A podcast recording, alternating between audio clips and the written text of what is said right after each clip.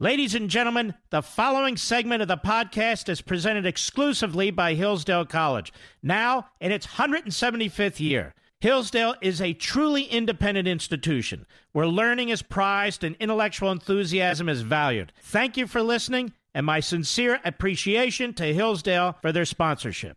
He's here. He's here. Now, broadcasting from, the underground command post, deep in the bowels of a hidden bunker, somewhere under the brick and steel of a nondescript building, we've once again made contact with our leader, Mark Levin. Hello, America. Mark Levin here. Our number 877 381 3811. 877 381 3811. You know, in order to address some of the issues that have come forward as a result of this virus, it's important to know where the problems have been. Early on, it is said we didn't have enough tests. Now we have really tens of thousands, hundreds of thousands of tests being unleashed in order to gather the data, and the data is important to know who's sick, where they're located, and so forth and so on, so you can respond to it. The private sector has acted unbelievably in this regard. We now have tests that you can do at home in 45 minutes. We have all kinds of telemedical activity going on with doctors and others. This is all in the last six to eight weeks the magnificent American private sector, even though so much of it has been shut down.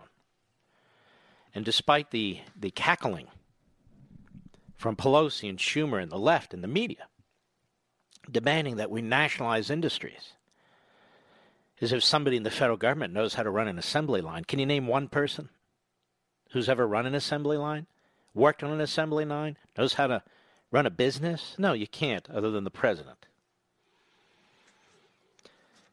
But it's important to understand we now know a majority of the cases are in New York City. 56 to 60 percent of the 56 percent of the cases, 60 percent of the new cases.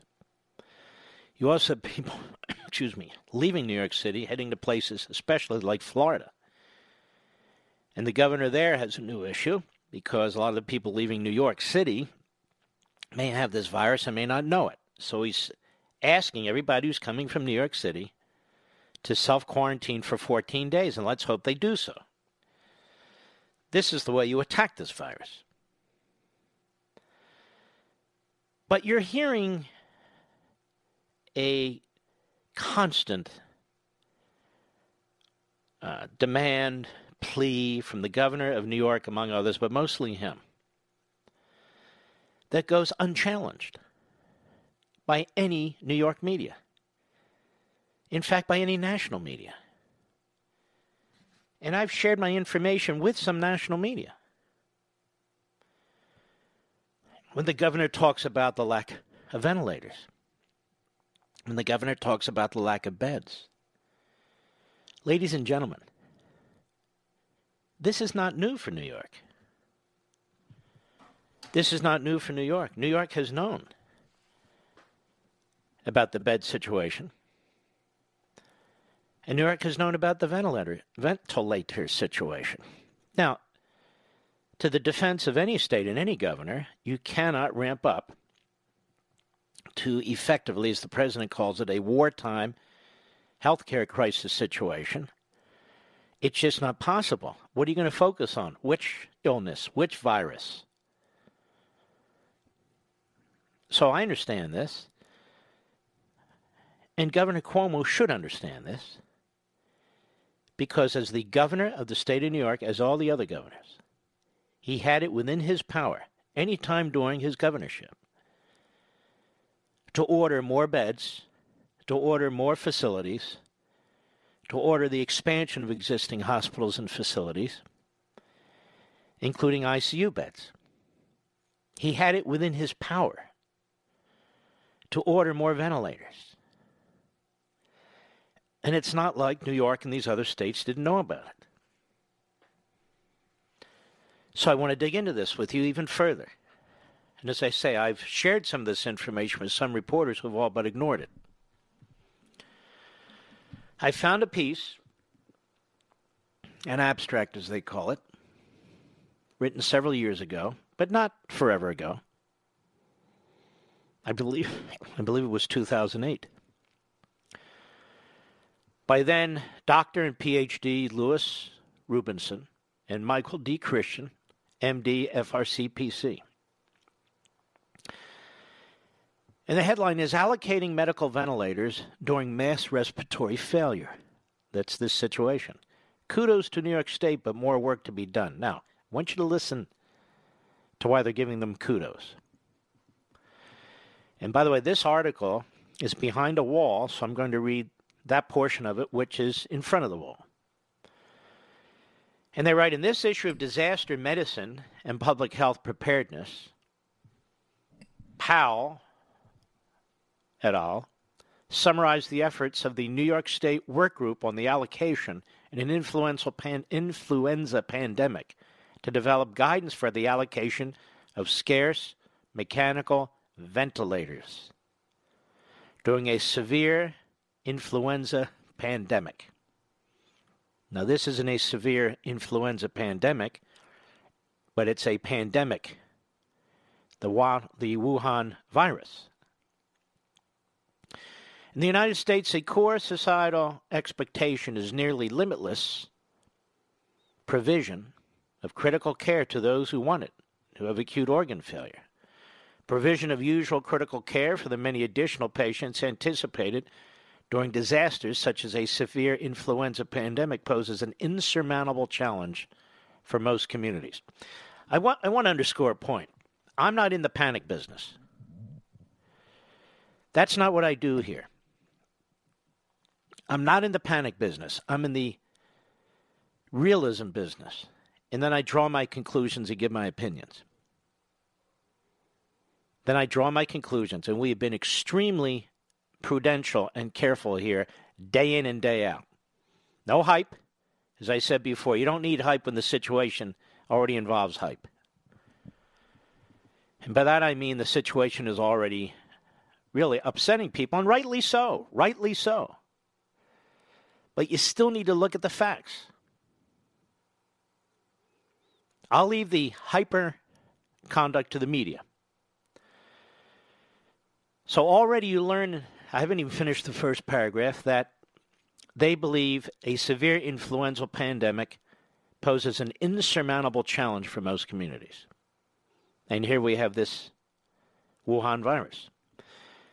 When efforts to augment critical care are insufficient to meet need, and there's no fair and just system to allocate scarce life sustaining interventions. Then community trust in the broader healthcare delivery system may cease, thereby compromising the entire medical and public response. At first glance, it may seem absurd to focus on critical care delivery for an event with such a severe mismatch of patient need and medical resources. Again, this is 2008. Indeed, critical care preparedness and response should not divert so many resources uh, that core public health efforts cannot be accomplished. This is exactly what we've talked about. In other words, you can't ramp up for a pandemic that you're not even familiar with day in and day out. But let's go on because Governor Cuomo apparently thinks you can, but he didn't do it. At the same time, the plausible widespread transmission of a virulent pathogen, uncertain effectiveness and timely availability of vaccine and antimicrobials, and the existing large proportions of the population with comorbidities and social vulnerabilities increase the likelihood of mass critical illness even in communities with excellent public health services. This is remarkably prescient 12 years after it's written. Of those critically ill, many who receive critical care may survive, just as the majority of patients survive every day with similar serious syndromes. Acute respiratory distress syndrome and severe sepsis, for instance. It is unfortunate that individuals who are unable to access essential critical care services are likely to die. In the United States, intensive care unit ICU beds frequently are a scarce commodity, and published guidance already exists for equitable access. Under usual conditions, all of the patients with clear need for critical care interven- interventions, I'm reading with one eye still, sorry, and considerable likelihood of surviving are admitted to ICUs. ICU triage usually is used to divert patients too healthy or too ill to benefit from critical care. Even with the usual ICU triage, everyday access to critical care is based largely on critical ill patients' desire for aggressive resource needs of other critically ill patients. So you see, we're down to the jungle. Not enough supply, too much demand. Because everyday triage and rationing methods would be insufficient to handle the dramatic mismatches between patient need and available resources. Stick with me. The New York State Work Group had to develop a new paradigm for allocation of scarce critical care resources. The New York State Work Group, this is 2008, focused on allocation of mechanical ventilators during a severe influenza, influenza pandemic. Their process, I'm really struggling reading. I'm sorry. I'm, I've got one eye that is legally blind and another eye focused on the screen here. Just stick with me. Their process is intended to be used for any catastrophe and with patients with respiratory failure far outnumber critical care capability. Their guidance for allocating mechanical ventilators should not be interpreted as limited solely to the ventilator machines, but more broadly. One must consider all the resources necessary for ventilation ventilator, ancillary equipment, such as circuits, adequately skilled staff, and so forth. Their guidance rationally can be applied to other key life sustaining interventions when triaging critically ill patients, for instance, renal replacement therapy for mass crush syndrome after an earthquake. The authors anticipate that most patients with critical illness due to influenza will have respiratory failure. Positive pressure ventilation is the current standard for respiratory failure, and mechanical ventilators are most commonly used for sustained PPV, that is, positive pressure ventilation. Patients with severe acute respiratory failure, unable to receive adequate PPV, almost assuredly will die. Still, mechanical ventilation is not a guarantee of survival, and some people will die despite access to it. To best use scarce resources, managing medical catastrophes requires deliberate transition from individual centered to population focused critical care. You understand? Do you understand what that means, Mr. Bedoser? Rationing. Rationing based on a number. That's the end of the article that's available to me. Rationing based on a number of factors that states and even local hospitals take into consideration age, underlying illnesses, likelihood of survival, and so forth and so on. New York State, the governor's office, had to be aware of this. Ventilators aren't like thermometers. They're not like band aids. They're life and death for many people. When you're on a ventilator, you've got one foot in the grave and one foot out. You may or may not survive, but that's where the rubber hits the road, may I say. New York State knew over a decade ago that when it comes to a pandemic, it was woefully short of ventilators. So, why now is the governor of New York acting like it's the responsibility of the President of the United States? The federal government has and has had an inventory of ventilators for emergency purposes, including the military, hurricanes, whatever.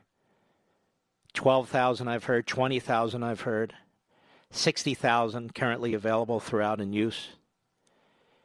It was not supposed to be the supplier of ventilators when there's a pandemic. President Trump is trying to fill that void. GM and other companies are now trying to fill that void as fast as they possibly can. When Andrew Cuomo, for some reason, is being celebrated, why I don't know, when Andrew Cuomo says today if we don't have 140,000 ventilators and 40,000 ICU ventilators in two weeks, knowing that's almost virtually impossible. Who's going to decide who lives and dies? Where are the reporters asking him exactly those questions? What is the protocol in the state of New York, which is in charge of its hospitals, in charge of its ventilators, in charge of its MRIs and the CTs, in charge of hospital beds, including ICU beds. What is the protocol in New York, Mr. Cuomo, Governor, when you don't have enough ventilators? And how much money during your governorship have you focused on ventilators as opposed to, say, abortion? I'm just curious. More when I return. I'll be right back. Mark Levin.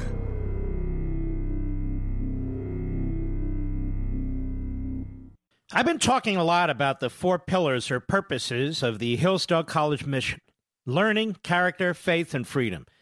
We focus quite a bit on the first pillar of learning, but what about character? Learning the right things to the point where you truly know them is a rigorous business. It isn't possible without strong character. Hillsdale's great president, Larry Arnn, and his outstanding faculty at Hillsdale know that intellectual virtue is meaningless without moral virtue that having knowledge doesn't mean much if you don't use what you know to serve the good, however possible. And here's an outstanding fact every entering freshman at Hillsdale signs an honor code that reads as follows A Hillsdale College student is honorable in conduct, honest in word and deed, dutiful in study and service, and respectful of the rights of others. Through education, the student rises to self government. Now, to learn more, visit levinforhillsdale.com. That's L E V I N for Hillsdale.com, levinforhillsdale.com.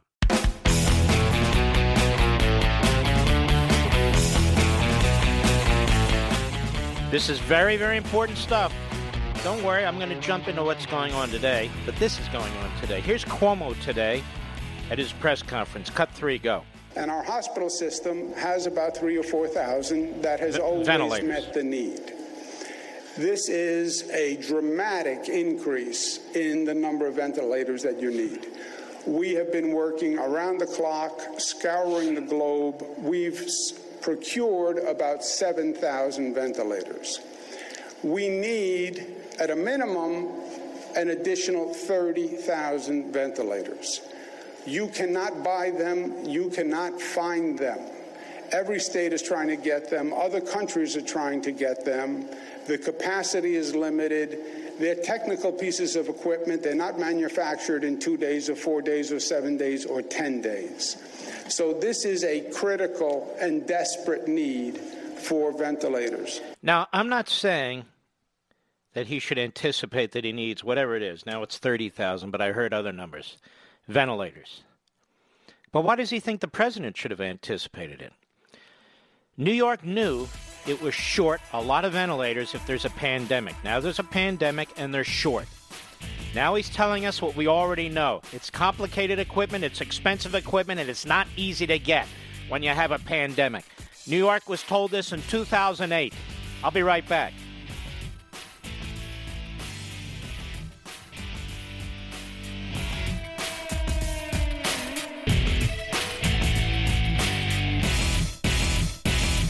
I've been talking a lot about the four pillars or purposes of the Hillsdale College mission learning, character, faith, and freedom. We focus quite a bit on the first pillar of learning, but what about character?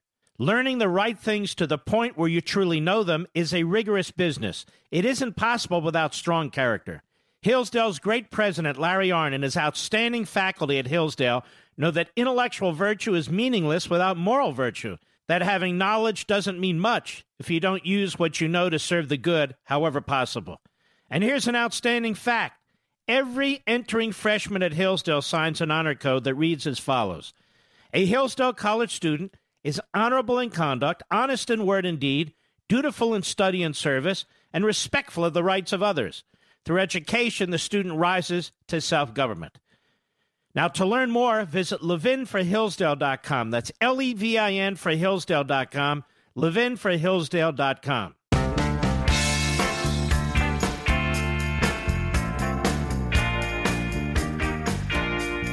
The Mark Levin Show is tomorrow's morning show. You can reach Mark now at 877 381 3811. You know, if you're a Federalist and you believe in state authority, and because states are supposed to know what's going on in their hospitals, in their hospital rooms, in their medical facilities, in their medical schools, certainly more than a president. That's part of their job, right? You need state certifications to build hospitals. You got all kinds of requirements from the states. Uh, if you graduate from medical school, uh, you graduate in a particular state, much like law school, and you can practice in that state, and on and on and on. They basically, almost, not completely, but 90% monopoly control over what goes on in their borders. So, what happens when they're not ready for a pandemic, which, in, frankly, in many cases is understandable? But in many cases, it's not. At least be more ready. What happens when states don't prioritize their funding? Particularly liberal states. And that could be a state like Maryland with a Republican governor who's liberal, or a state like New York, a Democrat state with a Democrat governor who's liberal. You never heard Andrew Cuomo talking about potential pandemics, about expanding hospital facilities, ICU beds, ventilators in case there's a pandemic. Not until now. You never heard him say a word about it. Abortion, he'll talk about it till he's blue in the face. Climate change, till he's blue in the face. Illegal aliens having citizen rights, till he's blue in the face, and on and on down the left wing agenda. You never heard him talk about any of this. Because many of these governors think that they're national drama students and they're part of the left wing agenda. This is part of their job. The president can backfill. The federal government can move as fast as it can. That's exactly what's taking place here. So now they're stuck. And so what happens is when a state hits a, a wall like this, it becomes nationalized. So now we need to nationalize certain industries, nationalize certain assembly lines in order to try and fill the gap that a governor or a state or governors and states failed to handle in the first place. Now, I'm okay with that when it's we're all Americans, okay? The problem is, I don't think this governor's learned his lesson. And the press doesn't hold his feet to the fire. There's not one reporter in New York who has said to this governor, All the years you've been governor, why wasn't this a priority? All the years you were governor, you had this report about an influenza pandemic. This is worse than that, but it's still a pandemic. What did you do about ventilators then? What did you do about beds then in ICUs and hospitals and expansion and so forth? Damn little. More Cuomo today. Cut four, go. There is no other way for us to get these ventilators. Uh, we've tried everything you else. know, this, this is my point. So, every, not every, but many states Many towns, many hospitals, many countries are out now for the same thing an extremely complicated and expensive piece of equipment. So you drive up the price, and the availability is very difficult, it's very li- limited. So he has an idea. Go ahead. The only way we can obtain these ventilators is from the federal government, period. And there's two ways the federal government can do it. One is to use the Federal Defense Production Act. There is a federal law where the federal government can say to manufacturers, you must produce. Now, folks, you understand this law is called the Defense Production Act. They're twisting this law for this pandemic. Nobody will tell you this but me. This law is actually intended in 1950, it's the Stafford Act named after a former Republican senator from Vermont. This law was passed in 1950 to address production in the, in the Korean War. This is a law that's intended for war, actual war, not pandemics. Because you're opening up a potential Pandora's box if you had like a Pelosi as president or Schumer as president, or frankly a Biden or a Sanders. They can call whatever they want a disaster, a war, a pandemic, and they're off to the races. And I worry about these things. I know the media don't. I do. So he's saying this war power should be used to dictate to manufacturers to produce this product. Like that's simple to do. Like that's simple to do. Go ahead. This product. I understand the federal government's point that many companies have come forward and said we want to help, and General Motors and Ford and people are willing to get into the ventilator business. It does us no good if they start to create a ventilator in three weeks or four weeks or five weeks. We're looking at an apex of 14 days. If we don't have the ventilators in 14 days, it does us no good. Let me tell you what he knows that what's taking place in New York City is at hyperspeed. It's sad. But now New York City is the epicenter of this virus. And he knows that in 14 days, the death toll is going to go up significantly. That's what he knows. And he knows he wasn't prepared. He doesn't have the ventilators. And he doesn't have the beds and it wasn't his focus before this time. So he wants the president to nationalize a private company or private companies and force them to build f- ventilators. But he says we only have 14 days. Ladies and gentlemen, it is extraordinarily difficult. Ask the men and women on the assembly line in Detroit and elsewhere to go from producing automobiles to producing ventilators just to get the parts, just to get the know how. In two weeks' time, to retool an entire assembly line from one product that has nothing to do with another product, a complicated product, to get the parts, to have the skill, to produce it, to package it, to transport it in 14 days. This is what the governor of New York is saying. After he just said that this is a complicated piece of equipment and you can't build this thing, let me quote him. In, they're not manufactured in two days, four days, seven days, or 10 days but he needs them in 14 days.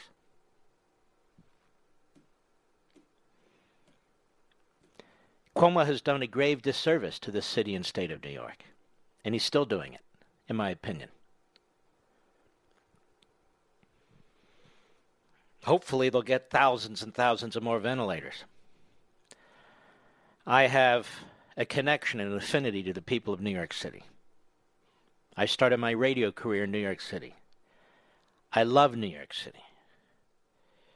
The cops, the firefighters, the hardworking people there. In my time slot in New York City, I'm the highest rated show in talk radio. It pains me to see what incompetents have done to this city and this state. It pains me. I just want you to know the truth. You're not going to get it from ProPublica. You're not going to get it from Mediaite. You're not going to get it from Media Matters. Media Matters and ProPublica, both of which have been funded by Soros and other reprobates. You're not going to get it from the New York Times and the Washington Post. In fact, you're not going to get it anywhere but from me. From me. And New York's not the only state where this has taken place. There's now 35 states. One state withdrew from the certif- certificate of need laws. When you have states with iron fisted, heavy, smothering regulations, and they don't have the knowledge or the motivation to conduct themselves in a way that is trying to see what might take place in the future. And you have a report here in 2008 that I just read to you, where the state is being told you don't have even close to enough ventilators if we have a pandemic. And this governor did, as best as I know, absolutely nothing up to this point to prepare for anything.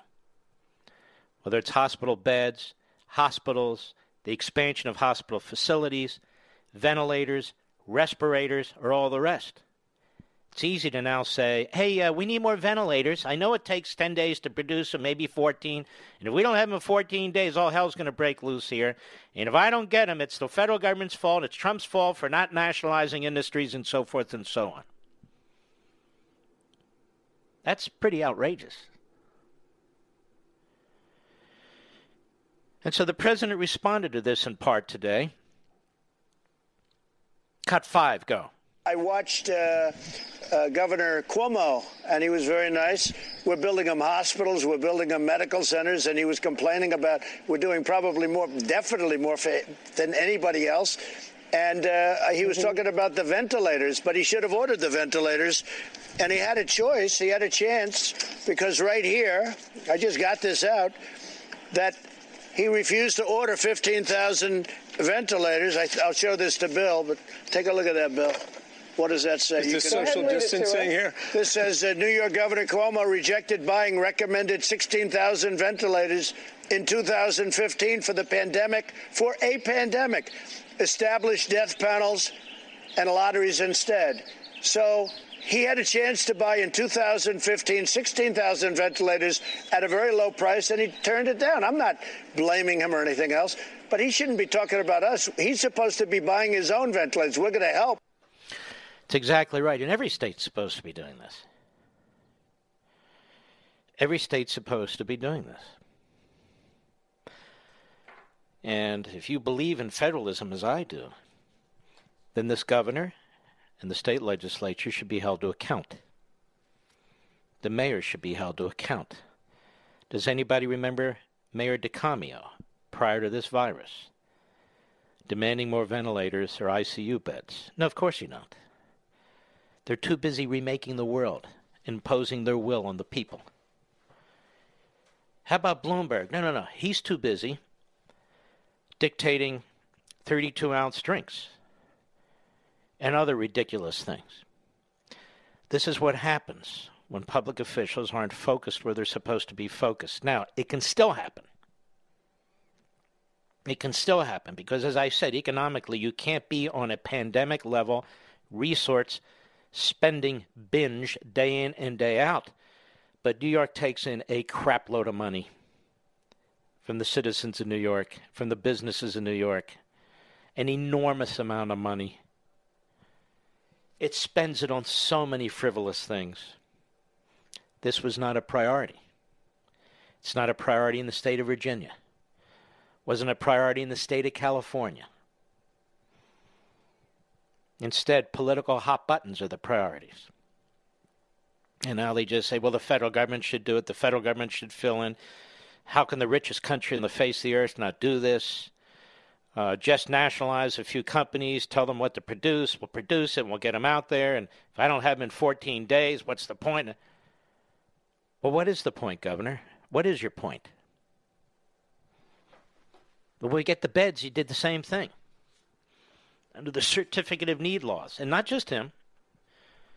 There's now 35 states in the District of Columbia that limit the number of ICU beds and hospital beds and hospitals and hospital expansions. Now, there's economic reasons in part for that, but there's also political reasons in part for that. In the county where I live, they know damn well that the main hospital here couldn't handle, forget about a pandemic a terrible flu season. But you had two companies come in here a couple of years back, both of which wanted to build hospitals, and they chose one over another. Well, you might say that's because of economics. Well, these private companies got to decide on the economics. How does the state know about the economics? So we have hundreds of less hospital beds and ICU beds in my county as a result of decisions by the state of Virginia. And if we have a pandemic here, we won't be prepared either. But the president is exactly right. What they did in New York and what this article was touching on is they set in place how they would ration these machines and who would live and who would die. That's what you've got in New York right now. I'll be right back. Mark Levin.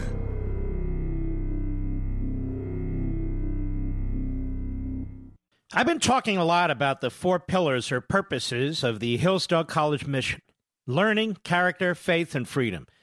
We focus quite a bit on the first pillar of learning, but what about character? Learning the right things to the point where you truly know them is a rigorous business. It isn't possible without strong character. Hillsdale's great president, Larry Arnn, and his outstanding faculty at Hillsdale know that intellectual virtue is meaningless without moral virtue, that having knowledge doesn't mean much if you don't use what you know to serve the good, however possible. And here's an outstanding fact every entering freshman at Hillsdale signs an honor code that reads as follows A Hillsdale College student is honorable in conduct, honest in word and deed, dutiful in study and service, and respectful of the rights of others. Through education, the student rises to self government. Now, to learn more, visit levinforhillsdale.com. That's L E V I N for Hillsdale.com, levinforhillsdale.com.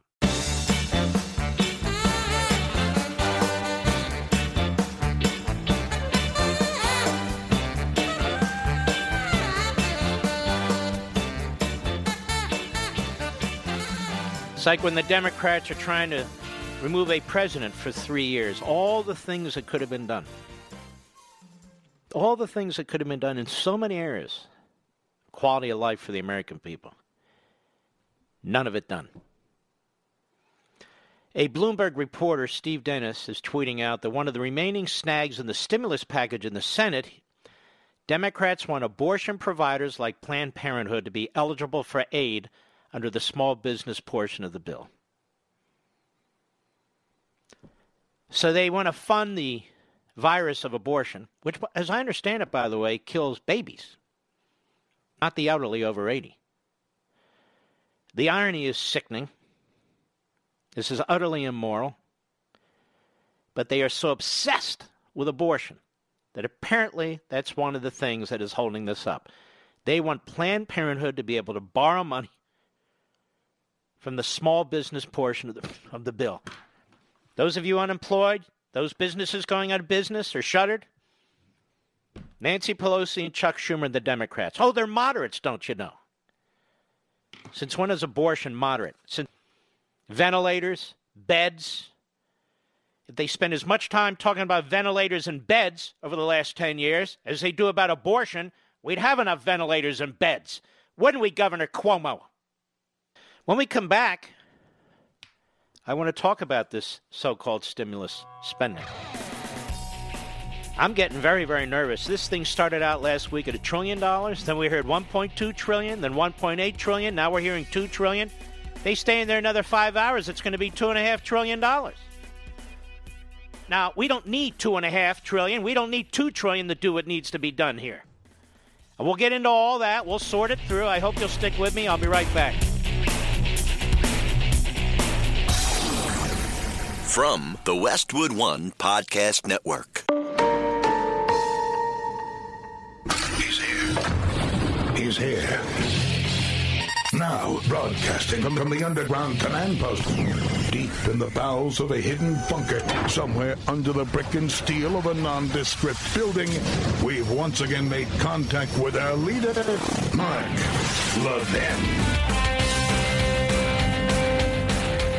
Hello, everybody. Mark Levin here. Our number 877 318 381 3811. Our, ba- our number's back. Our real number's back. All right. You heard what I said at the close of the first hour that apparently, according to a Bloomberg reporter, one of the snags right now in getting this $2 trillion bill passed is the demands by the Democrats that Planned Parenthood be eligible to get loans from the Small Business Administration. We are a very sick society. One day, maybe it'll be 50 years from now, 100 years from now, 1,000 years from now, if mankind still exists, they'll be looking at this society crumbling from within. This isn't a religious issue, this is a moral issue. The sick irony, the sick irony of Americans, states, the federal government moving heaven and earth to save people from this virus, shutting down an economy, putting people out of work, shuttering businesses to save people from a virus. And we're going to have funding to ensure that the abortion mills continue to produce, regardless of the economic situation. And we know for certain that the vast majority of human beings who are aborted die. And we know for certainty that they are babies. Not 80 years old, not over 70 years old. We know this as a matter of fact. And you won't hear a single reporter, because this is the American mindset now. The culture has, has been bastardized. Well, how many abortions are we talking about? How many non medically necessary abortions are we actually talking about? Which is the vast majority. How many are we talking about? Doesn't matter. Just call it a choice, a woman's right, and it's no longer a human being. Forget about it. What if we had a virus that did the same thing as abortion doctors do? Would that upset us? A human being is a human being. Politics aside, these organizations aside, the sick irony, and I'm serious about this, of using this massive bill to include abortion funding. That is, your tax dollars loaned to Planned Parenthood. You know, Planned Parenthood is not part of the government. You would think it is. Now, this is the second effort by Pelosi and the Democrats. The first was to have you directly fund abortions as part of this bill. Now it's just to wash it through Planned Parenthood. So, a bill that is intended to save not just jobs and businesses, but lives will include money, if the Democrats have their way, to kill lives. Oh, it's a choice, but it's still to kill lives. And look, I'm not a fundamentalist. This is for me, you know what? This isn't even a religious thing for me. It's a moral thing for me. It's a moral thing for me. It's a moral issue for me. I believe I'm a rational human being. I think this stuff through, and unless you're going to be caught up in these uh, these fortune cookie statements, I mean, who's ignoring the science now? Who's denying the science now? Is it a baby or isn't it? Yes, it is.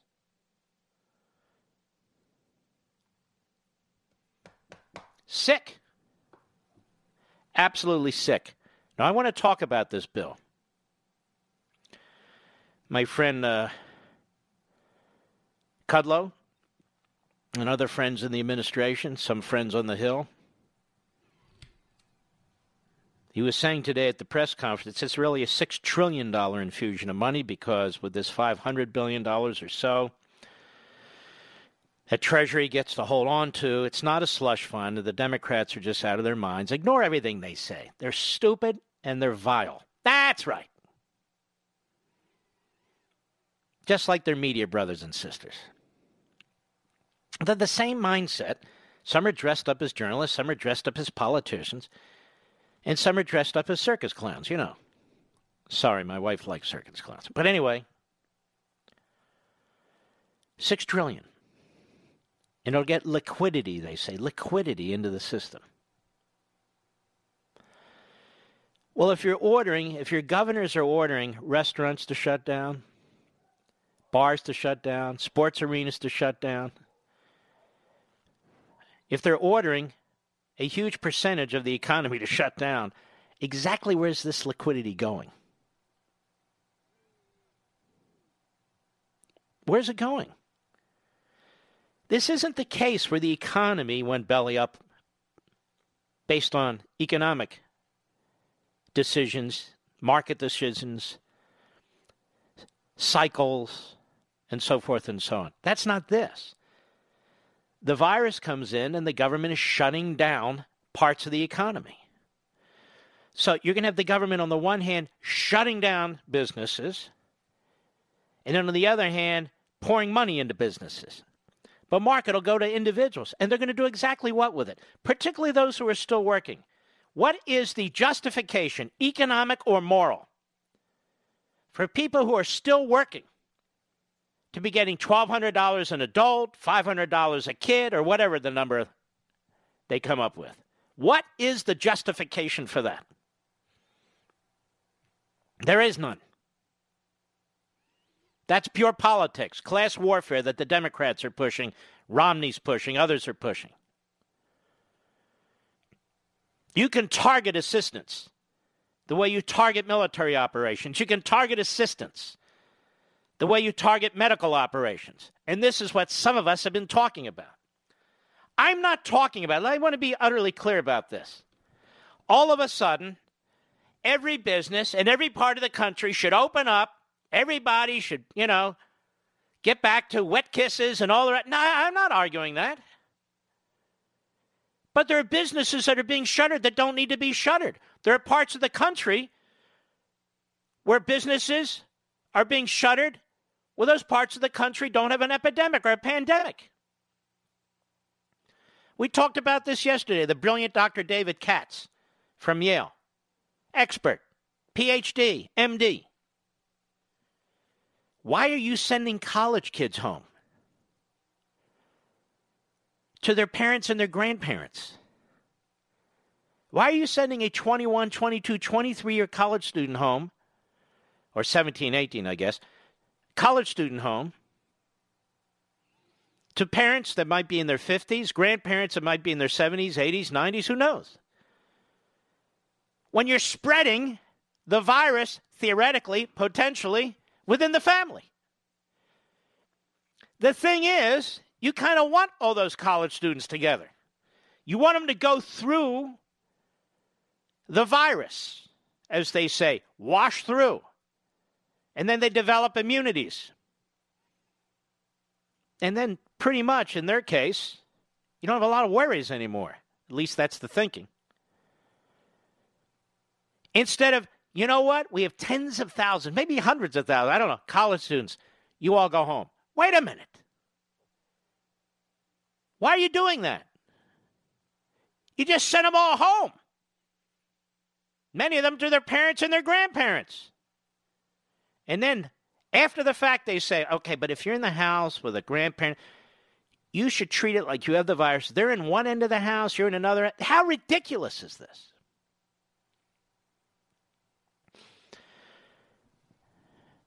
Same with the ventilators. Now, putting aside the responsibilities and the failures of the states, let's move on. There's certain cities and metro areas and states, relative handful, that are getting clobbered by this virus. New York City, we know this. LA, San Francisco, Seattle.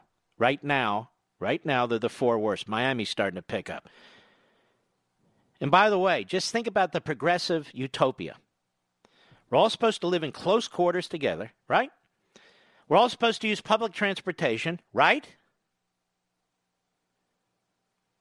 In other words, you're, you're corralling human beings for the sake of preventing climate change. Now, what if we actually had the type of society, the economic society, that the progressives have been pushing? They're moving us in that direction. What if we had the federal government running health care for everybody? The same knuckleheads doing this as do other things. Really, limitations on cars or your use of cars. We're all using public. Tra- they'd be shutting down public transportation, And this virus would be picking up even more than it is. One of the reasons it is in New York is because of the density of the city. New York is far more dense than LA or Chicago. I'm talking about population wise. That is, more people live in smaller areas, more condensed areas than LA or Chicago. And so it takes off. And it's taking off. Enormous number of people rely on public transportation. Well, they can't now. And there's a brilliant piece by Michael Walsh in the Daily Wire. He's brilliant to begin with, but a brilliant piece there. And I like it a lot because it kind of sums up what I've been saying for the last seven or eight, nine days as well, like mine's. And he points out why are we doing these things? Broadly, like everybody lives in New York City or LA or Seattle or San Francisco when everybody doesn't. Why aren't we concentrating resources? And then economically, I don't know how much more I can talk about this. I've been talking about it now for over a week. Why aren't we doing the same thing? Since when does everybody under 75,000 or under 99,000 get a $1200 check and their kids get 500 if they're not unemployed? I'll give you an example. This will anger a lot of a lot of you in the audience. If you're a public school teacher and you're still getting paid, you still have a pension, you still have health care. If you're still getting paid and you earn under 75 or whatever the limit becomes, under $99,000, why are we giving you a check?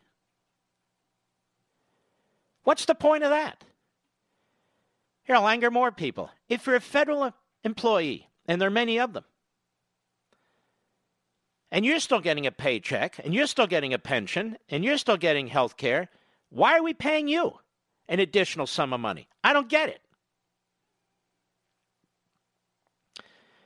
If there are other people in the private sector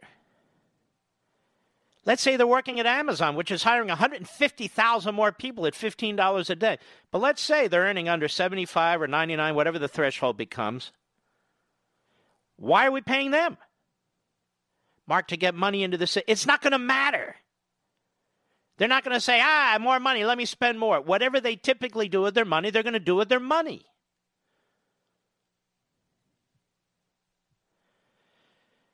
We're going to give money to airlines, right? but nobody's getting on airplanes.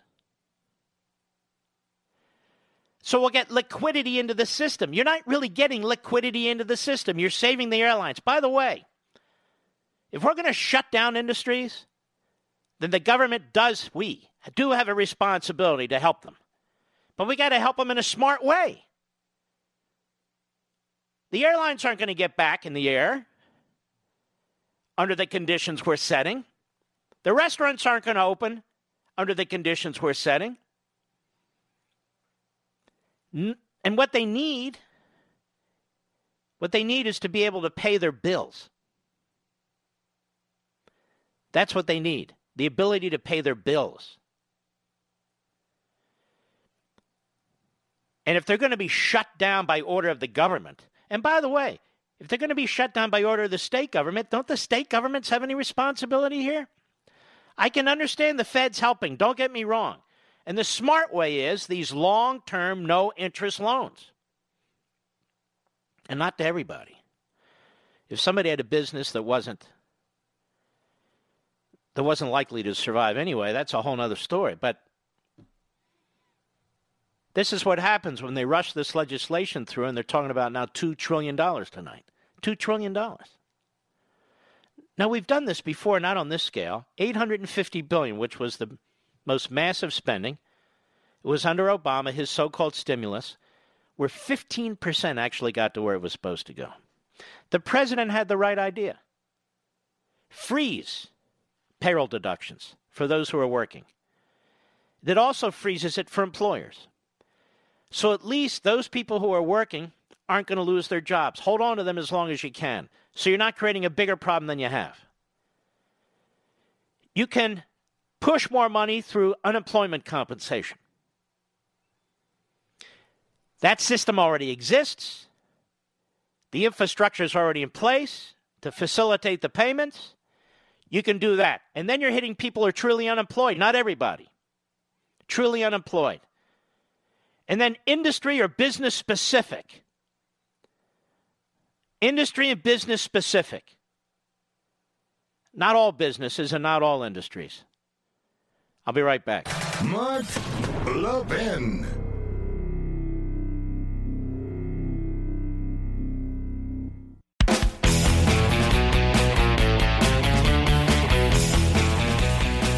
Another thing Walsh said, I'm doing this by memory in his piece at the Daily Wire. Excellent site. Another thing he said is it's uh, mostly people who have jobs who are saying, you know, don't pick the economy over health. Now, Cuomo says the same thing. Don't pick the economy over health. Ladies and gentlemen, who's picking the economy over health? If we don't have a vibrant economy, people lose their jobs 20, 25, 30% unemployment, businesses shutter. We're going to have a lot more to deal with than a virus. The health consequences will be unimaginable. And how do you think the people with a virus or cancer or a heart disease or whatever the ailment is, how do you think they're going to be treated with 20, 30% unemployment when the bottom falls out? What, they're going to meet in Congress again and spend what, $17 trillion and make sure that abortion is right there at the top of the list? That'll fix everything. This is what destroys countries, destroys societies, turns a civil society into the rule of the jungle. This is what many of you have feared for years. And a country can go in that direction. Now, I'm sorry. I may be in the minority, but there's no way in hell I would vote for any bill that's $2 trillion on top of a $4.5 trillion budget. I don't give a damn what's in the bill. What do you think of that? What do you think of that? That's irresponsible. But I do agree that major elements of the economy must be opened up. The president is clearly looking at that. He wants to focus health care resources where they should be focused on the populations in parts of the country, and he wants to open up other parts of the country for business. That is exactly what needs to be done. I'll be right back.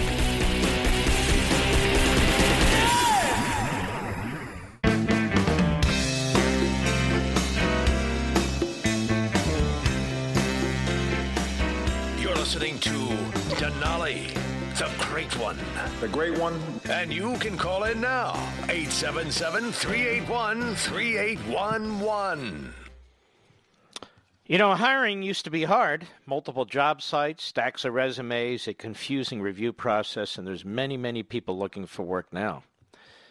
But today, hiring can be easy. You have to go to one place to get it done. ZipRecruiter.com slash Levin, L E V I N because ZipRecruiter sends your job to over 100 of the web's leading job sites, but they don't stop there. With their powerful matching technology, ZipRecruiter scans thousands of resumes to find people with the right experience and invite them to apply to your job. You need ZipRecruiter now more than ever. Now more than ever. You can even add screening questions to your job listing so you can filter candidates and focus on the best ones. ZipRecruiter is so effective that four out of five employers who post on ZipRecruiter get a quality candidate within the first day. And right now, to try ZipRecruiter for free, you, my listeners, can go to ziprecruiter.com slash Levin. ZipRecruiter.com slash L E V I N. That's ziprecruiter.com slash Levin. Uh, ZipRecruiter.com slash Levin. It's the smartest way to hire. I hope you know by now, those of you who have voted for so called moderate Democrats, that there's no such thing anymore. I hope you know that. Mike Sherrill, and he is, is a Democrat in New Jersey. And he was in a town hall meeting in February. And I want you to listen to him admitting why they blocked legislation related to the President of the United States. Hat tip, Washington Free Beacon, cut nine, go. It's shockingly a different mindset. So when I go, you know, I've gone up to people and said, um, I need to get this piece of legislation passed. And they say, oh, yeah, we're, we just passed it. I said, yeah, we just passed it. I need the Senate to pass it, and I need the President to sign it. And they said, well, we don't want to give the President a win. Sorry, it's Mikie. It's a female. I think. Are we allowed to say female anymore? Or we have to say it? Well, we don't want to give the president a win, you see. Now, there's a drug out there. You've heard it. You heard me talk about it first on this program early last week chloroquine. A couple of forms of chloroquine. It's been around a long time. It's used for malaria as well as other diseases. Um, it's cheap, price wise, because it's been out there a long time. You can get it in generic. Uh, and it's easy to produce. There's more and more companies that are willing to produce it and are producing it. Israel, they have a small company that produced 6 million pills and gave them to the United States. So I thought immediately, Mr. Producer, well, how many are the Palestinians going to produce and give to the United States? Anyway, that's a whole different issue. Just a footnote. So, in the last several days, the governor of New York, Cuomo, has announced that they have ordered a huge amount of this chloroquine, chloroquine, excuse me, to give to the people of New York, which is absolutely responsible. He's not interested in doing a new trial on the drug to see if it works in order to help sick people from this coronavirus get better. He's interested in using it because they don't have anything else.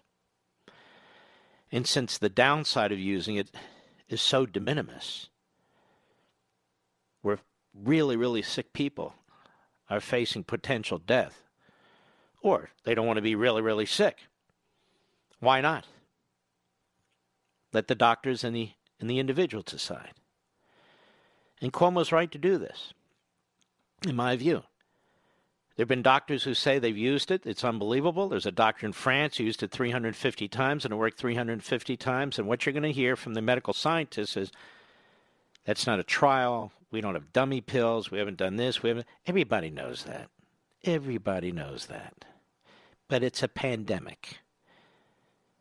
You're forcing people into their homes, you're shutting businesses, you're putting people out of work. If this is a pill that has limited side effects, and of course, you should only get it from a doctor who prescribes it, then what's the problem? And by the way, if people have a problem with it, then they don't have to take it.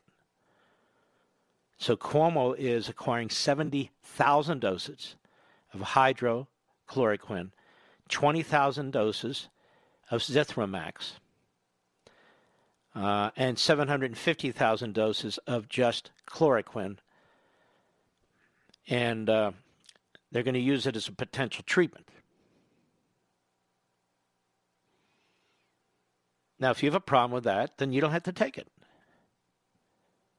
I don't have a problem with that at all.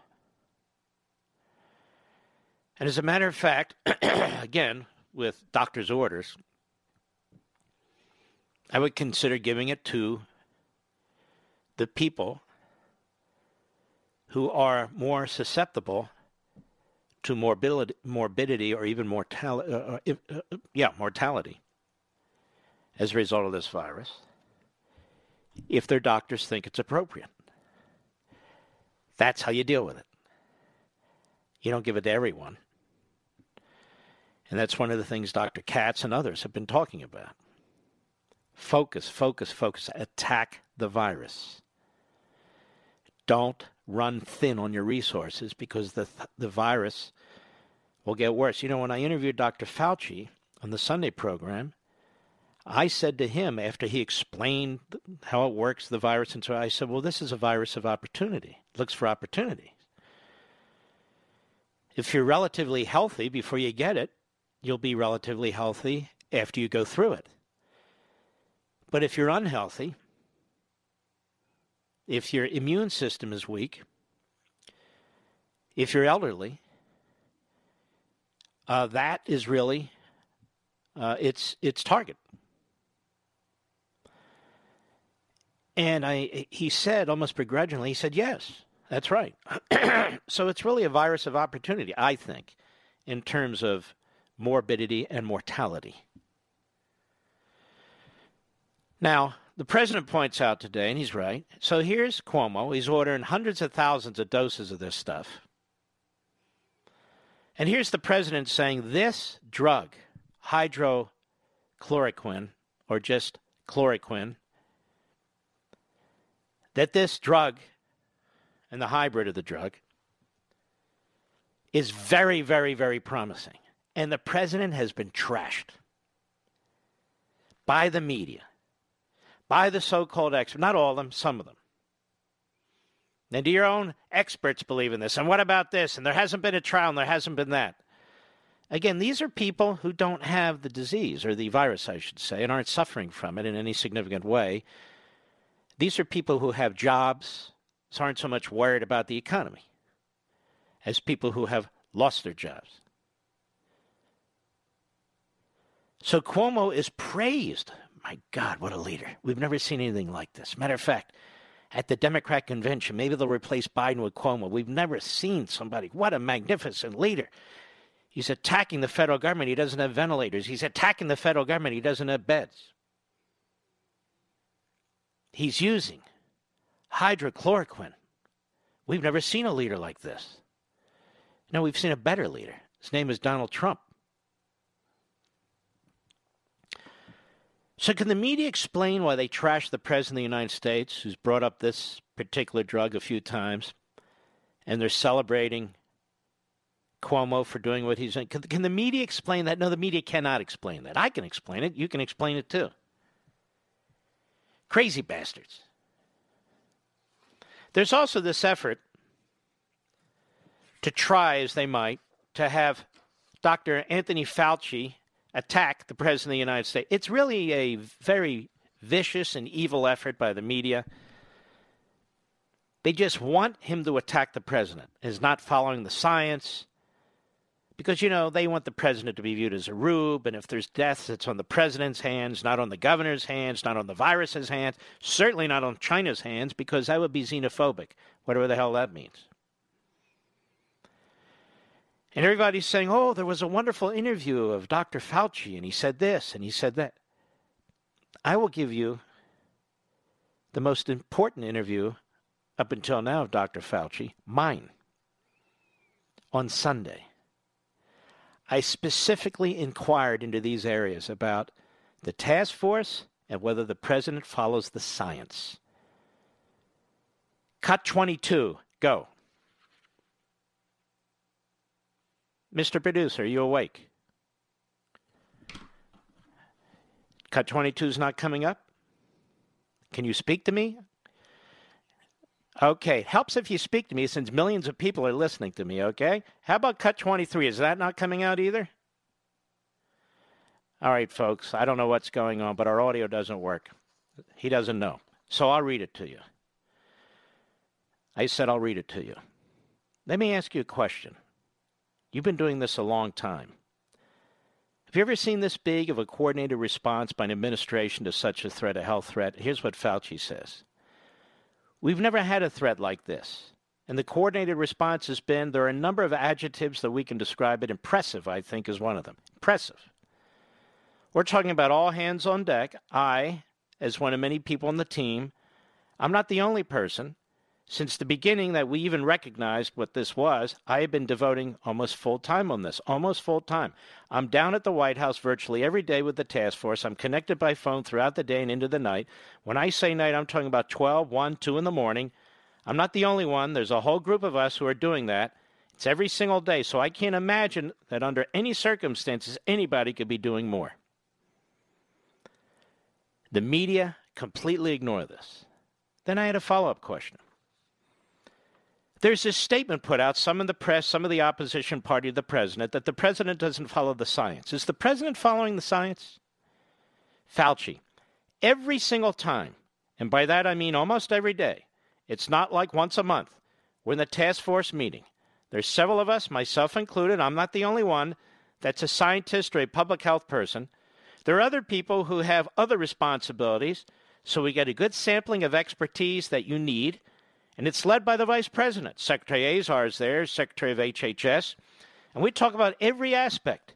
We make all of our decisions and recommendations that are based on the science.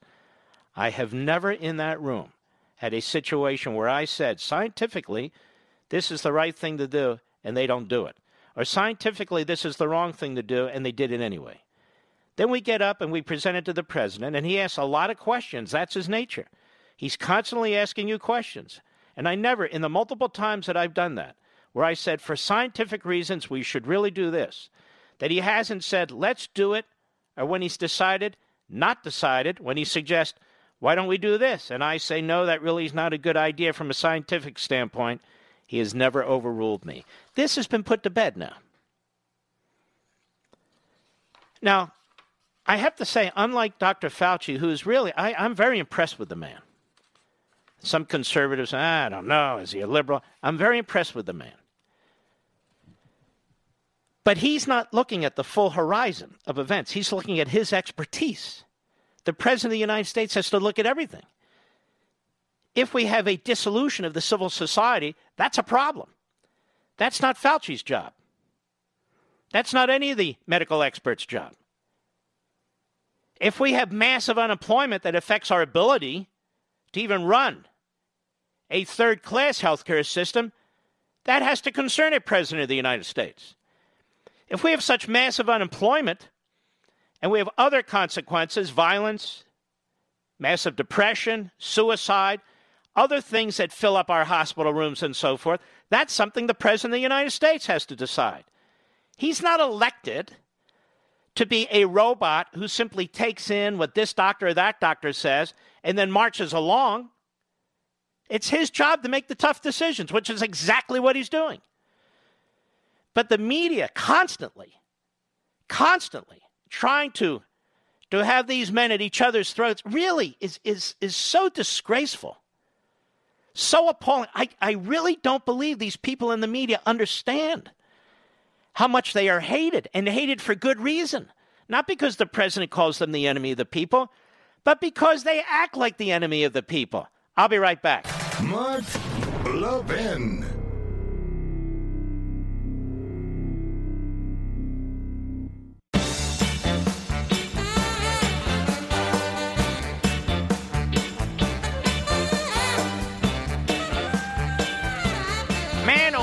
Shevitz, where does this program go? Where does this program go, Mr. Producer? I should be doing, you know, like that. Uh, what was that guy's name? You know, I shouldn't start a sense if I can't remember somebody's name. Remember the hostages?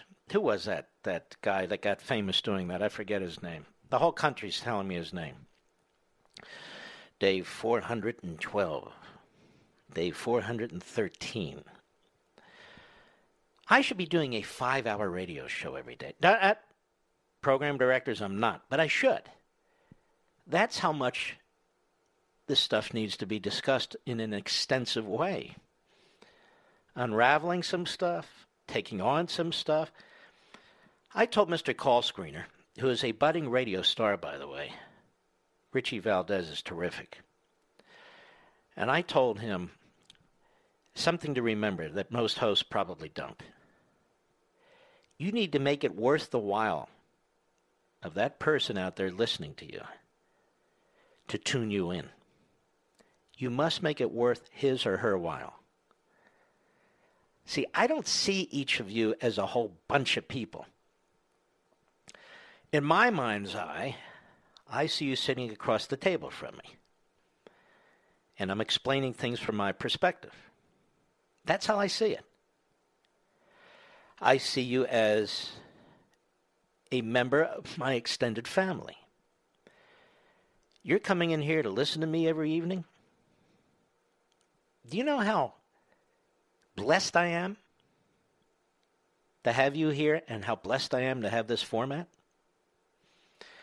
So I don't blow it by filling time. If I play music, it's because I'm in the mood to listen to music. And I figure every now and then you want to listen to music too.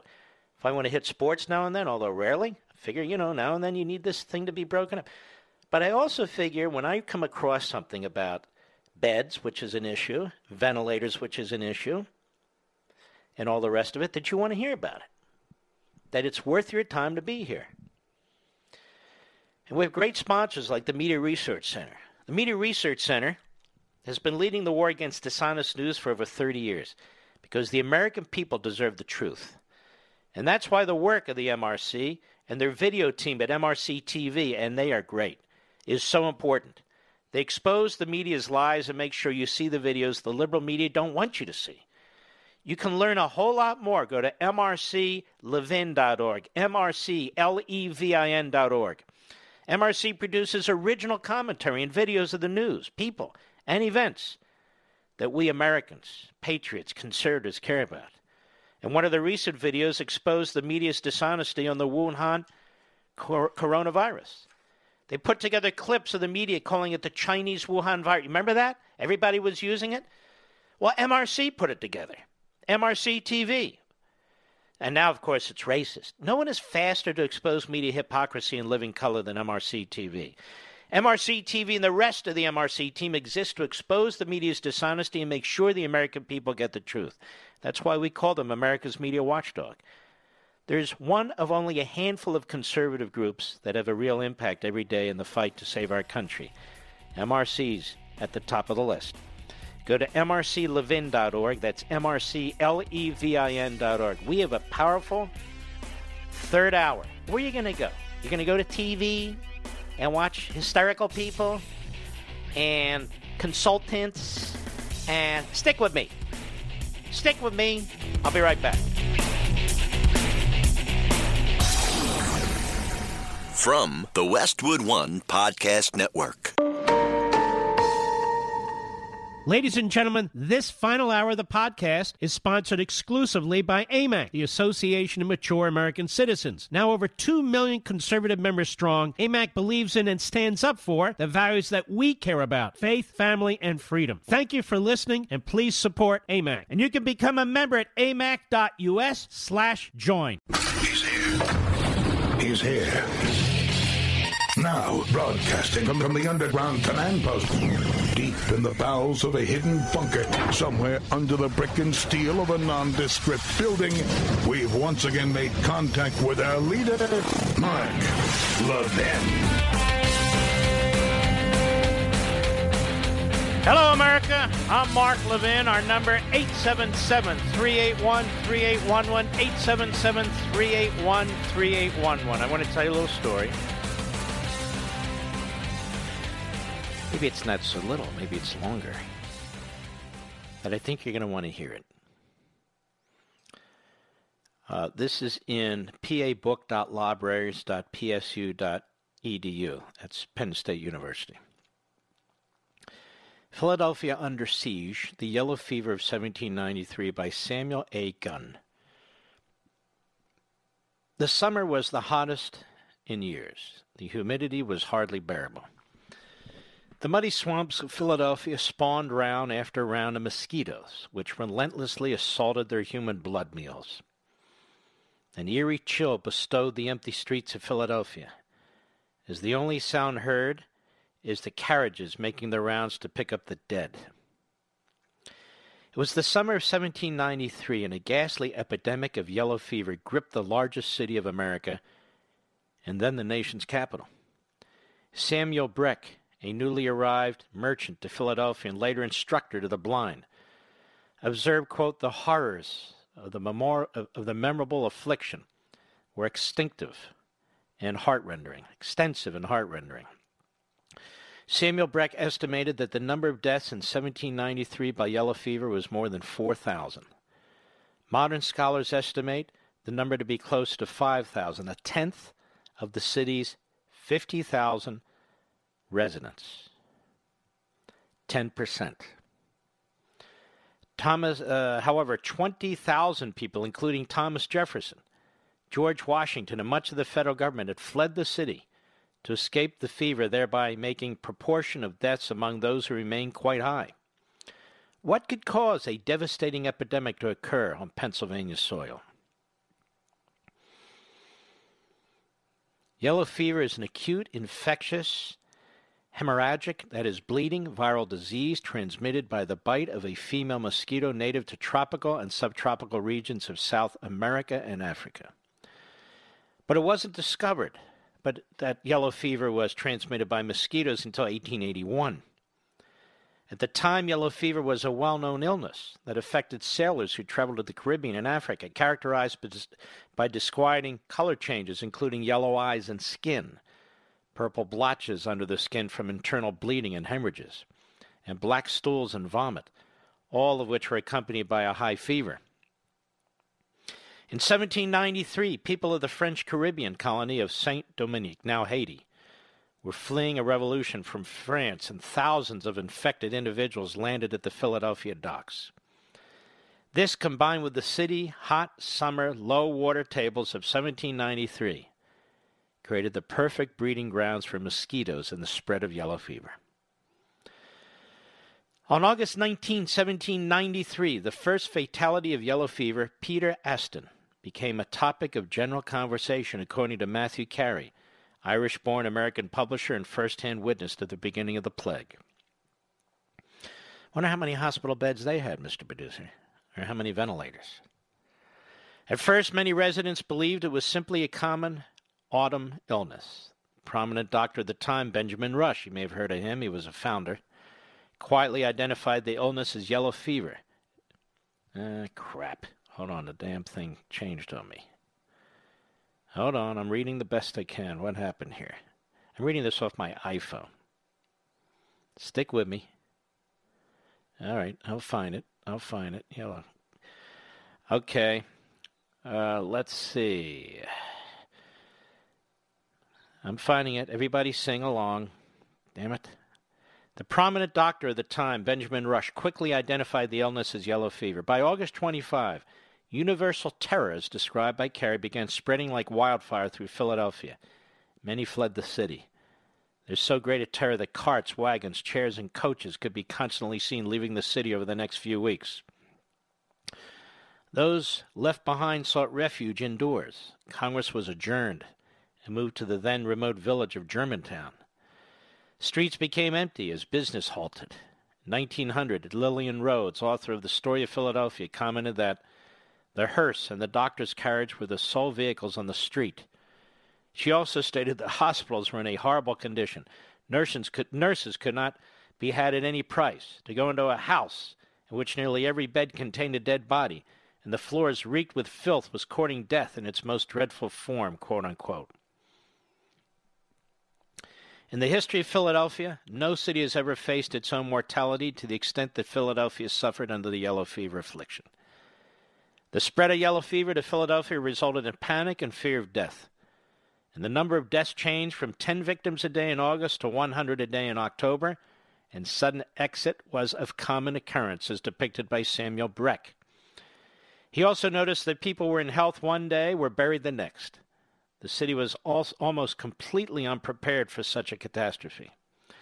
No hospitals or hospital stores were in readiness to alleviate the sufferings of the poor as mentioned by Breck.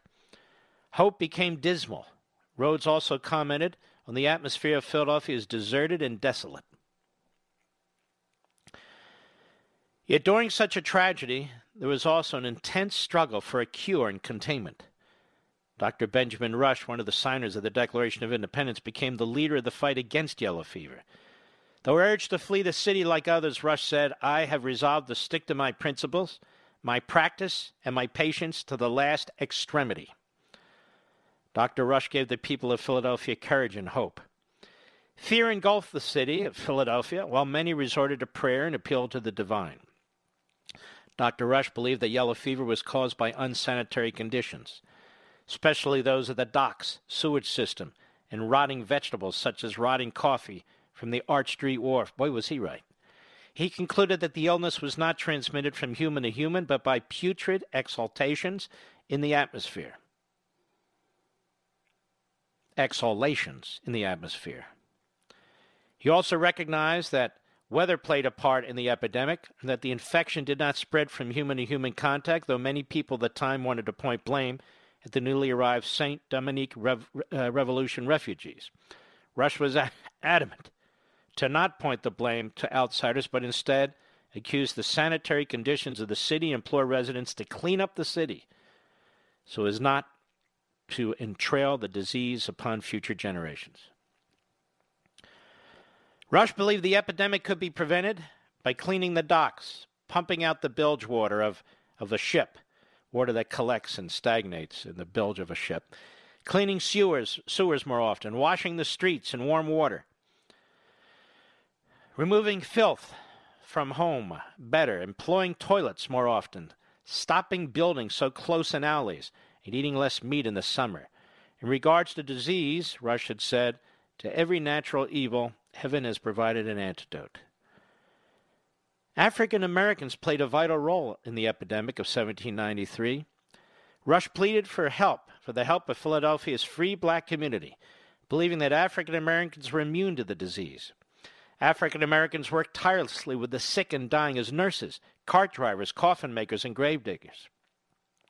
Absalom Jones and Richard Allen, religious leaders who would later go on to found the first black churches of Philadelphia, African Episcopal Church of St. Thomas, and African Methodist Episcopal Church, respectively, described their experience as volunteers in 1793. Quote, At this time, the dread that prevailed over people's minds was so general that it was a rare instance to see one neighbor visit another, and even friends, when they met in the streets, were afraid of each other much less would they admit into their houses.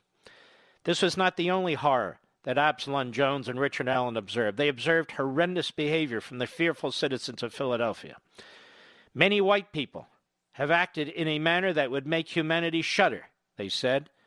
Despite Dr. Rush's theory, 240 African Americans died of yellow fever.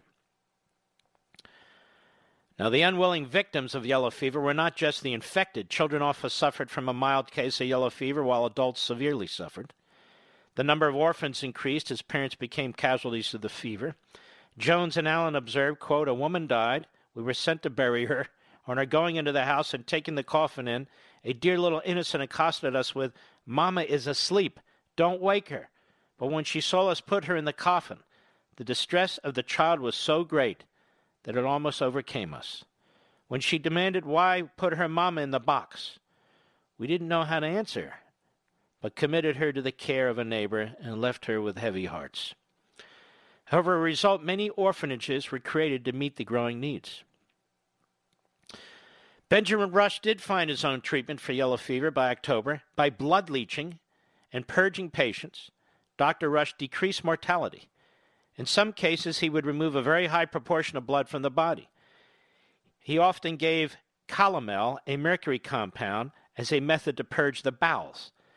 There were several doctors and public figures, such as journalist William Cobbett, who attacked his, that is, Rush's, medical practice.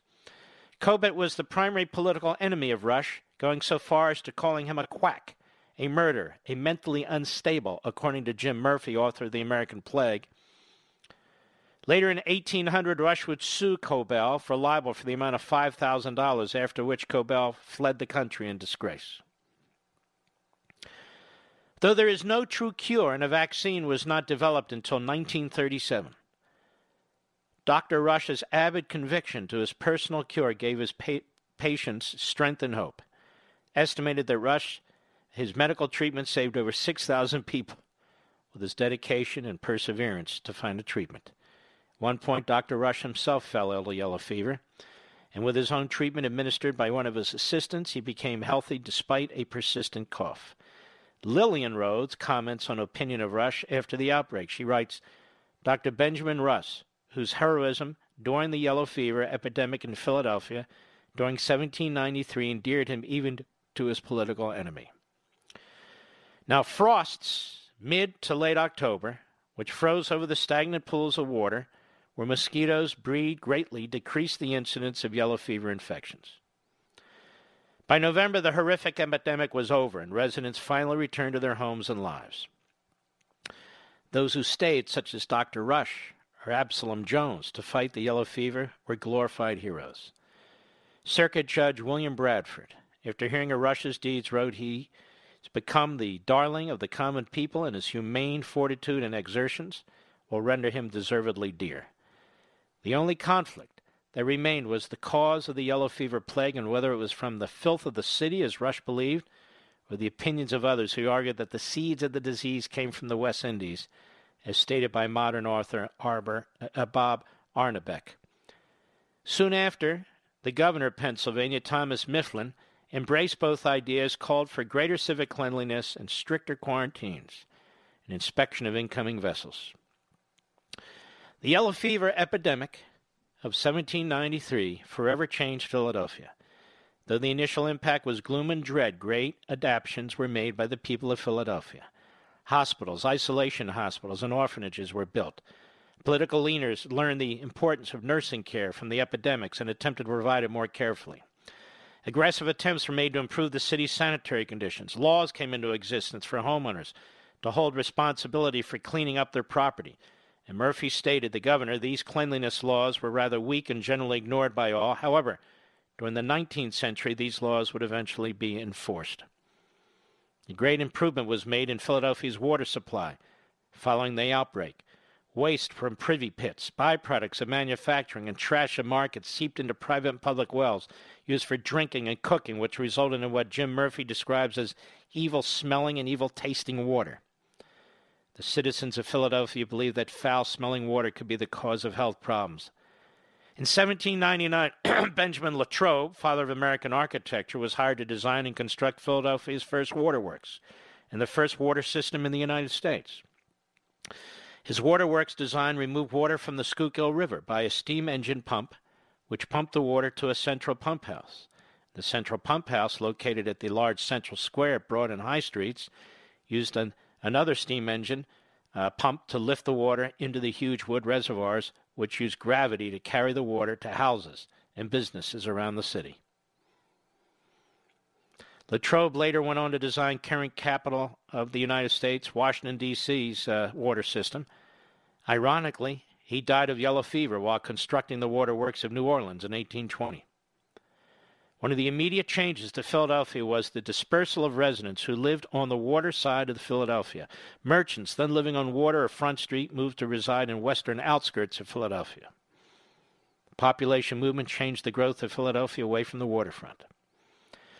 Rush had an enormous impact on the growth of medicine and medical care, but at the time, many other physicians, the College of Physicians, disagreed with Rush's belief of the cause. So he resigned from the College of Physicians as he viewed flawed medical logic and professional jealousy from his peers, as stated by Jim Murphy, the American award winning author. Though the cause of yellow fever would not be known for another century, Rush was criticized for his belief that illness was not imported. Turns out he was right. Yellow fever tore through the city like wildfire, causing death of one sixth of the population remaining. Though many tried to flee the city, the effects of such a devastating epidemic could not be avoided. Out of the death and decay, several of history's greatest doctors, such as Benjamin Rush, became combatants against the plague and consequently advanced medicine. And the growth of Philadelphia and the history of Pennsylvania were forever altered by this tragedy, which was endured by the residents of Philadelphia. Little bit of history, little bit of context. I'll be right back. Mark Levin.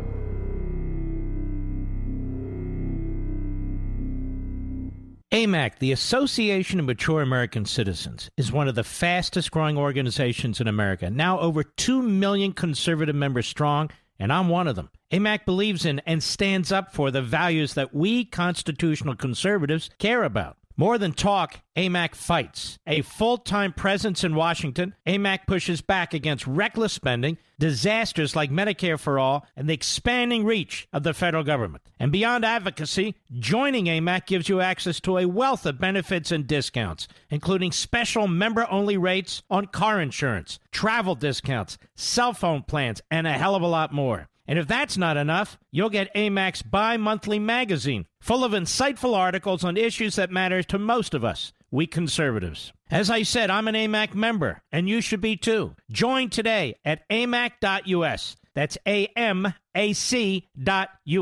Stop supporting the liberal agenda that the other 50 plus organization has been pushing for. Join AMAC instead. A-M-A-C.us.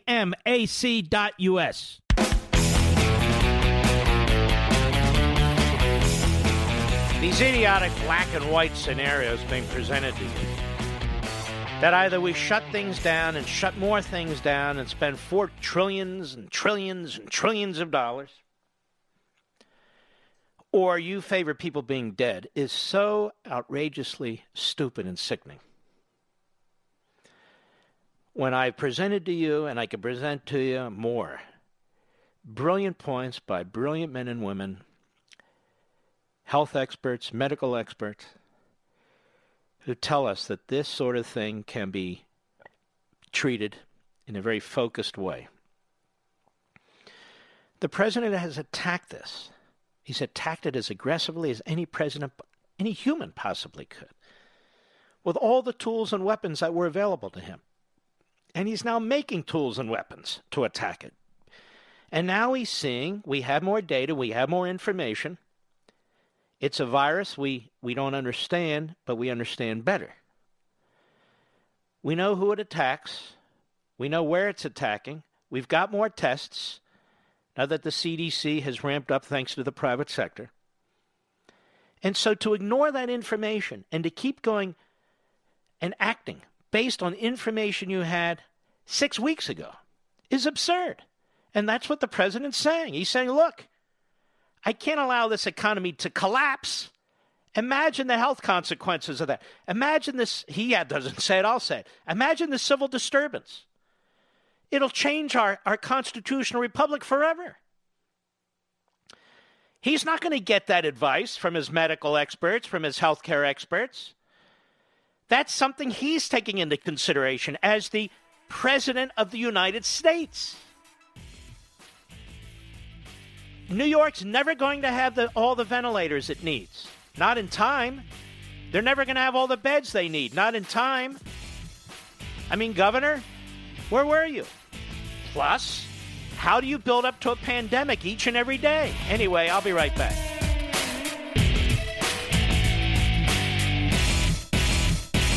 AMAC, the Association of Mature American Citizens, is one of the fastest growing organizations in America. Now over 2 million conservative members strong, and I'm one of them. AMAC believes in and stands up for the values that we constitutional conservatives care about. More than talk, AMAC fights. A full time presence in Washington, AMAC pushes back against reckless spending, disasters like Medicare for All, and the expanding reach of the federal government. And beyond advocacy, joining AMAC gives you access to a wealth of benefits and discounts, including special member only rates on car insurance, travel discounts, cell phone plans, and a hell of a lot more. And if that's not enough, you'll get AMAC's bi monthly magazine, full of insightful articles on issues that matter to most of us, we conservatives. As I said, I'm an AMAC member, and you should be too. Join today at amac.us. That's A-M-A-C dot U-S. Stop supporting the liberal agenda that the other 50 plus organization has been pushing for. Join AMAC instead. A-M-A-C dot U-S.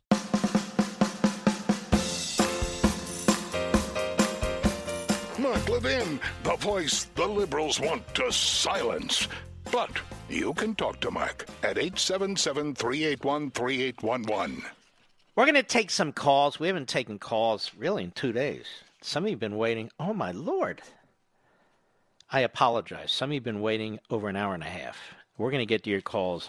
Let's start with the people who've been waiting the longest. Dean, Great Lakes, Illinois, XM Satellite, go. You're on, sir. Go right ahead, Dean. This is Dan. Well, Dan, anyway, Dean. Yes, thank, sir. Thank you, Mark. I appreciate it. Um, I have a simple, flexible, targeted, and inexpensive financial relief plan for anybody or any business affected by coronavirus. What what Congress is doing here is insane, Mark. We don't have two trillion dollars. We're broke. No, no, no. You don't even understand. It's not just two trillion. Larry Kudlow's out there bragging that it's really six trillion. I'm going. What? What? I hope Unbe- unbelievable. Office, I what? hope somebody's listening. If if I hope somebody from the president's office is listening. They are. If you agree with me here, I hope you'll get me in touch with somebody. I'm going to explain this. Real no, I'm not going to get you in touch with anybody. It would be nice if you got to your point, though. I will. Basically, all we need to do is suspend regular payments that people or businesses need to make: rent, loan, mortgages, student loans, credit cards. And what happens to all those creditors? They can borrow the money from the Fed. All right, this is insane. No, that's not how it works because sometimes little people are landlords. So that's insane. Thank you for your call. Suspend all payments. And where does the president have that power? Can anybody show me even any statute where the president has that power? Can you imagine the economic dislocation that would create? Whew. Let's keep going. Poor fellow waited an hour, it waited 110 minutes on that. I'm sorry. Landon, Marshall, Texas, the great KTBB. Go. Go right ahead, sir. You're on the air. Landon. Hey, hey, Mark. Good to uh, good to talk to you. I've been listening to you for, for years. I'm 35 years old.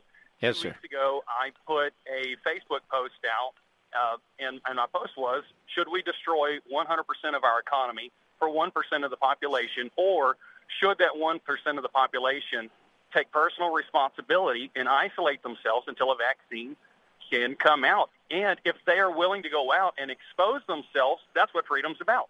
And I had a lot of pushback from uh, friends of mine saying, well, no, it's our responsibility to keep them from getting it. And I was like, wait, wait a minute. People in the United States have peanut allergies. Do we shut the economy down for peanut allergies? I know it's smaller percent of the population. Well, this is a little different. This is a little different. This is you're not consuming anything. You can touch something because this stuff lasts for three days. Just function as you normally would, not even knowing what's taking place and get it. So the analogy isn't correct. And your the reason you probably got pushback is because the argument's a little harsh. I would put it a little differently. We can protect these people by enforcing quarantines, by enforcing protection of the people who are at risk. That we can do. We can also ensure that much of the medical uh, med- the medical resources that are available are focused on these people, on these communities where the outbreak is, Turkey, uh, uh, is, is taking place. And the president, I think, has handled this almost flawlessly up till now. And what he needs to do now is, as they say, pivot and start. And he is. He's talking about it, opening up parts of the economy that are not affected.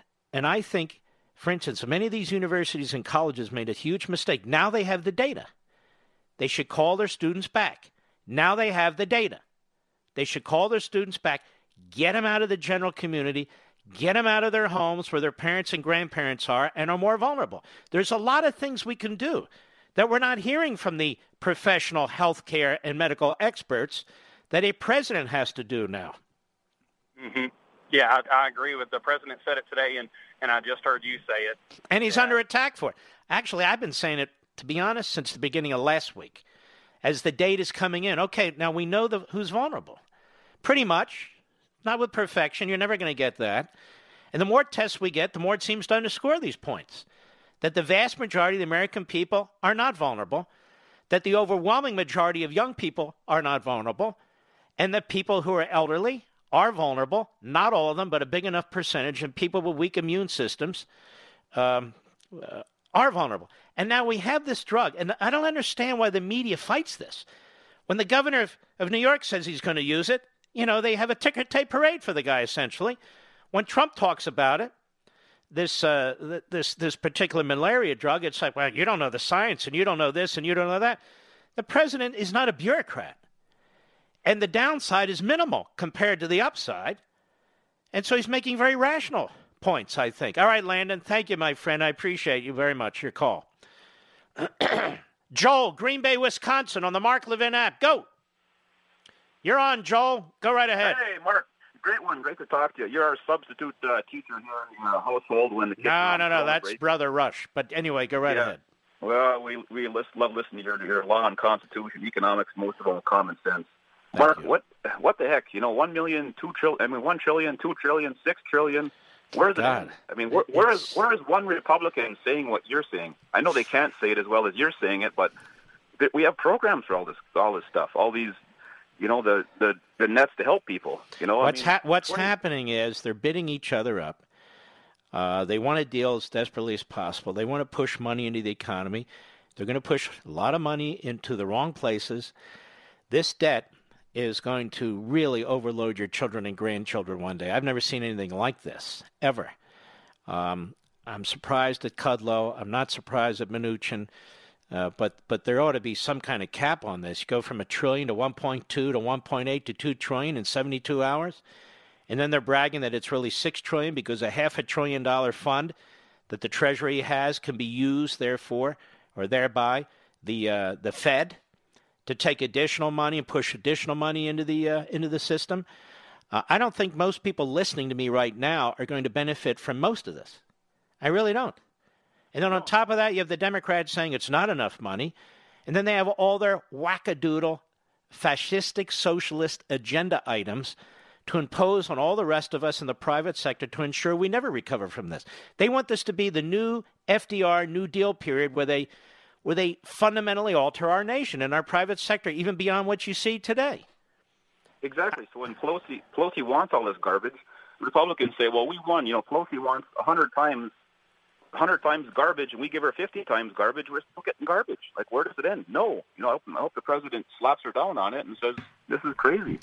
You know, this. Well, right now, right now, it's the Republicans of the Senate. They keep talking about we're on the two yard line.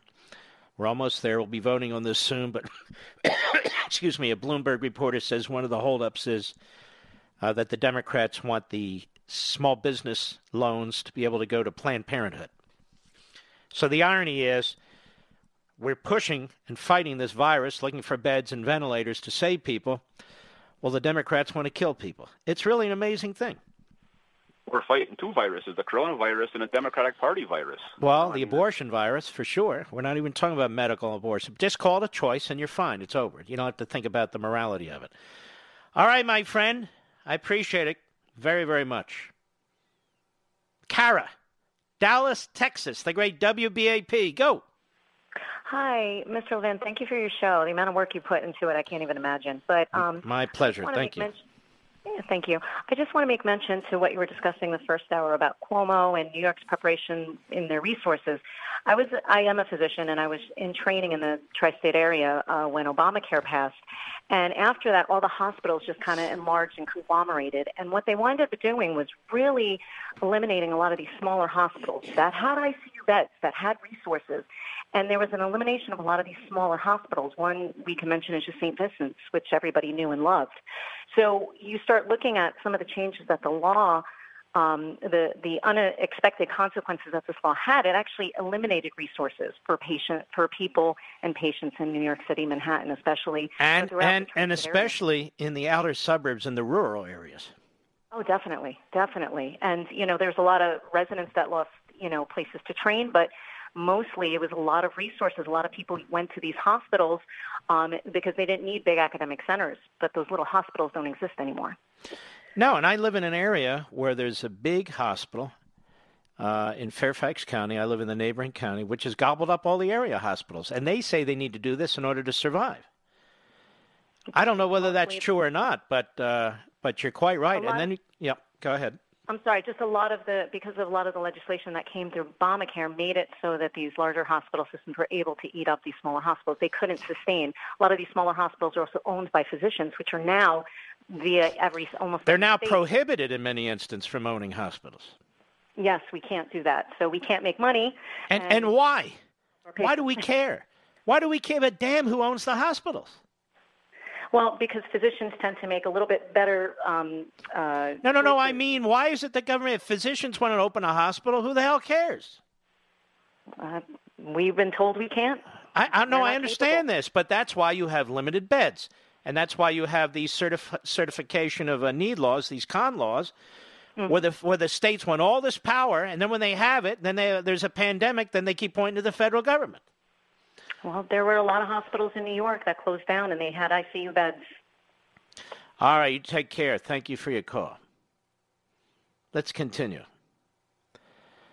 Eric, Bend, Oregon, the great KBND. Go. Hey, Mark, you're doing a great job, and uh, kudos to the doctor you just had there from Texas. I'm a physician here in Oregon, yeah, and I will I will leapfrog right off of what she said. That hospital consolidation the big hospitals, if they kept the small ones open, turned them all into basically first aid stations, and In addition, almost all the hospitals basically kicked out and forced out their usual medical staff, their community physicians, and hired hospitalists because the hospitalists theoretically were more efficient, could see more patients, maybe were a little bit quicker. And all of a sudden, we have all those same hospital systems sending out emails to us now. Please, please sign up. We need extra physicians. We'll let you in on an emergency basis. We'll give you all those privileges back that we wrestled away from you a decade ago. Please, we're short staffed. Well, what the heck did they think was going to happen? All right, sir. I appreciate your call. You're learning a lot, aren't you? I am. Mike, Independence, Missouri, the great KCMO. Go. You're on, brother. Yes, sir. Mark. Yes, sir, um, Mike. Yeah, I was. Uh, my wife works at a hospital that she had the first death in this area about 12 days ago today. Mm-hmm, mm-hmm. Within a day or so, across the state line here in Independence, Missouri, this mayor shut everything down. They closed all the schools, sent the kids to their grandparents, the grade schoolers. The other kids, junior high and high school, I don't know about running the streets. Anything could happen to them. And to me, that's total insanity. It is. All that you said about it, I, I felt the same way. I was all about that. And let's protect those.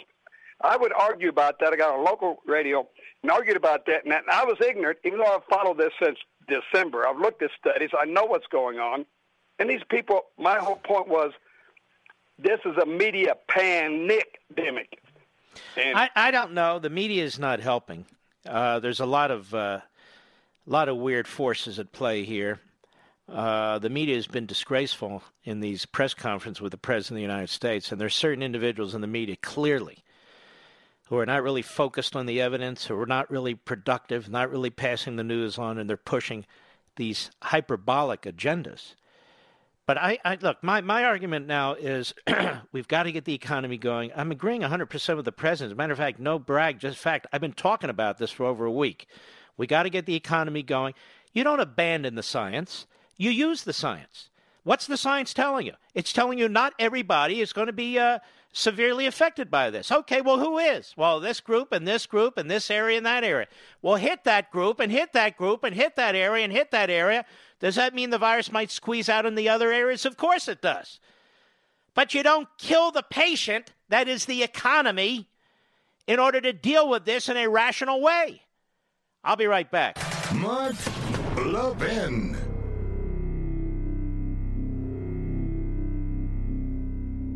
AMAC, the Association of Mature American Citizens, is one of the fastest growing organizations in America, now over 2 million conservative members strong, and I'm one of them. AMAC believes in and stands up for the values that we constitutional conservatives care about. More than talk, AMAC fights. A full time presence in Washington, AMAC pushes back against reckless spending, disasters like Medicare for All, and the expanding reach of the federal government. And beyond advocacy, joining AMAC gives you access to a wealth of benefits and discounts, including special member only rates on car insurance, travel discounts, cell phone plans, and a hell of a lot more. And if that's not enough, you'll get AMAC's bi monthly magazine, full of insightful articles on issues that matter to most of us, we conservatives. As I said, I'm an AMAC member, and you should be too. Join today at amac.us. That's A-M-A-C.us. Stop supporting the liberal agenda that the other 50 plus organization has been pushing for. Join AMAC instead. A-M-A-C.us.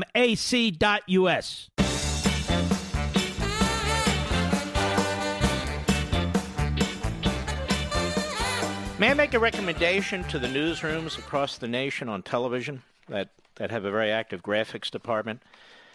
Well, you're putting the scores up there for this virus. Why don't you put the scores up there for cancer, diabetes, heart attacks, strokes, murder, car accidents? I know they're not exactly the same thing, but you're providing no context whatsoever when you do that. Well, it's from the CDC. I don't care who it's from.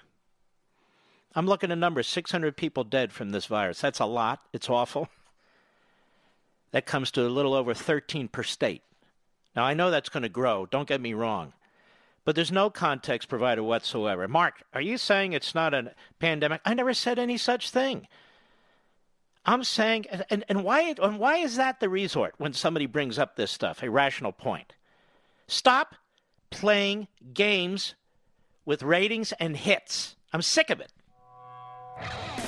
This thing is bad enough. Ladies and gentlemen, we salute our armed forces, police officers, firefighters, emergency personnel, all the people at our hospitals, doctors, nurses, support staff. Thank you very much. The scientists and labs and others who are working on therapies and the vaccines. Thank you. The truckers and everybody else in between. We love you.